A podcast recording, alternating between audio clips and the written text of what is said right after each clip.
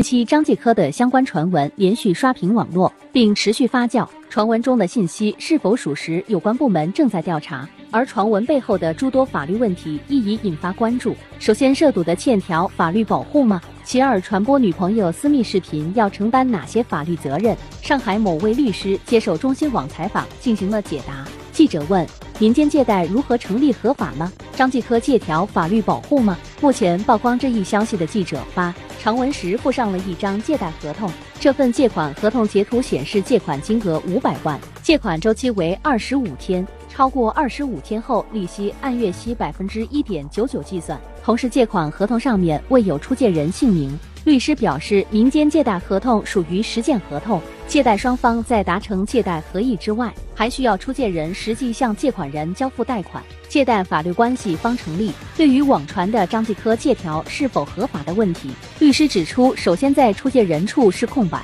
不符合完整性的要求，是不是有其他证据可以佐证？法官是否能确认其真实合法，有待进一步事实和证据的确认。其次，该借条显示约定的利息利率。根据二零二零年八月十八日最高人民法院规定，民间借贷利率最高不能超过一年期 LPR 利率的四倍。这几年一年期 LPR 利率的四倍在百分之十五左右，折合月息只有百分之一点三左右。所以网传的张继科借条，即使被法院支持，利息也会打折，即有部分不被支持。问题二。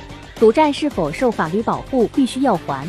生活中有人因为赌博而借债，律师称赌博在我国属于违法行为，若以盈利为目的，甚至涉嫌赌博罪，因此赌债不受法律保护。在我国司法实践中，赌债的性质类似于自然债务，即债主不能通过司法程序追偿赌债。已经交付的赌债也不能通过司法程序要求返还。律师表示，假如出借人明知借款人借款用途为参与赌博或其他违法行为，则该借条应违反公序良俗或法律强制性规定而无效。律师则提到，如果不是直接欠下的赌债，或出借人不明知，仅仅是向其他人借款用以归还赌债或其他目的，这个借款合意是合法的，应当予以归还。问题三。传播他人私密照片或视频需承担哪些法律责任？律师介绍，传播他人隐私图片属于违法行为。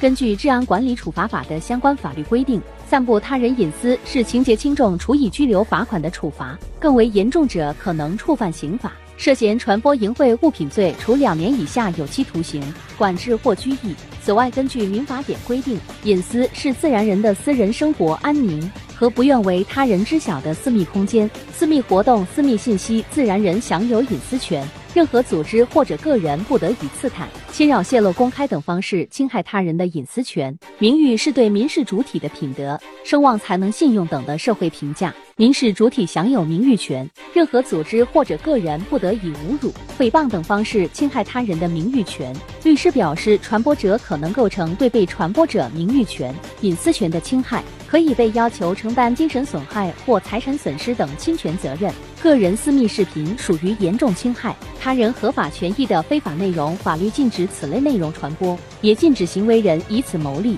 以女性隐私换取利益的行为，突破了现代社会最基本的道德人伦底线，也极大冲击了社会公众的婚恋价值观。针对此次传闻事件。假如当事人在向债主提供视频时，明显表露出让债主以此视频向受害者索取钱财，则涉嫌敲诈勒索罪的教唆行为。夏海龙说。问题四，部分网友在相关话题评论区求视频。求资源，甚至还有人回复看过、加微信，这些行为有无法律风险？律师表示，这个行为本身还是道德层面约束问题，是否违法违规要看其背后侵害的客体对象是不是会引发法律关系变动，使其受到破坏，从而引发法律制裁后果的承担。比如在一求一送的过程中就涉及违法传播，如前所述，可能涉及民事责任、行政处罚或刑事责任。他提醒，网络不是法外之地，且行且善良。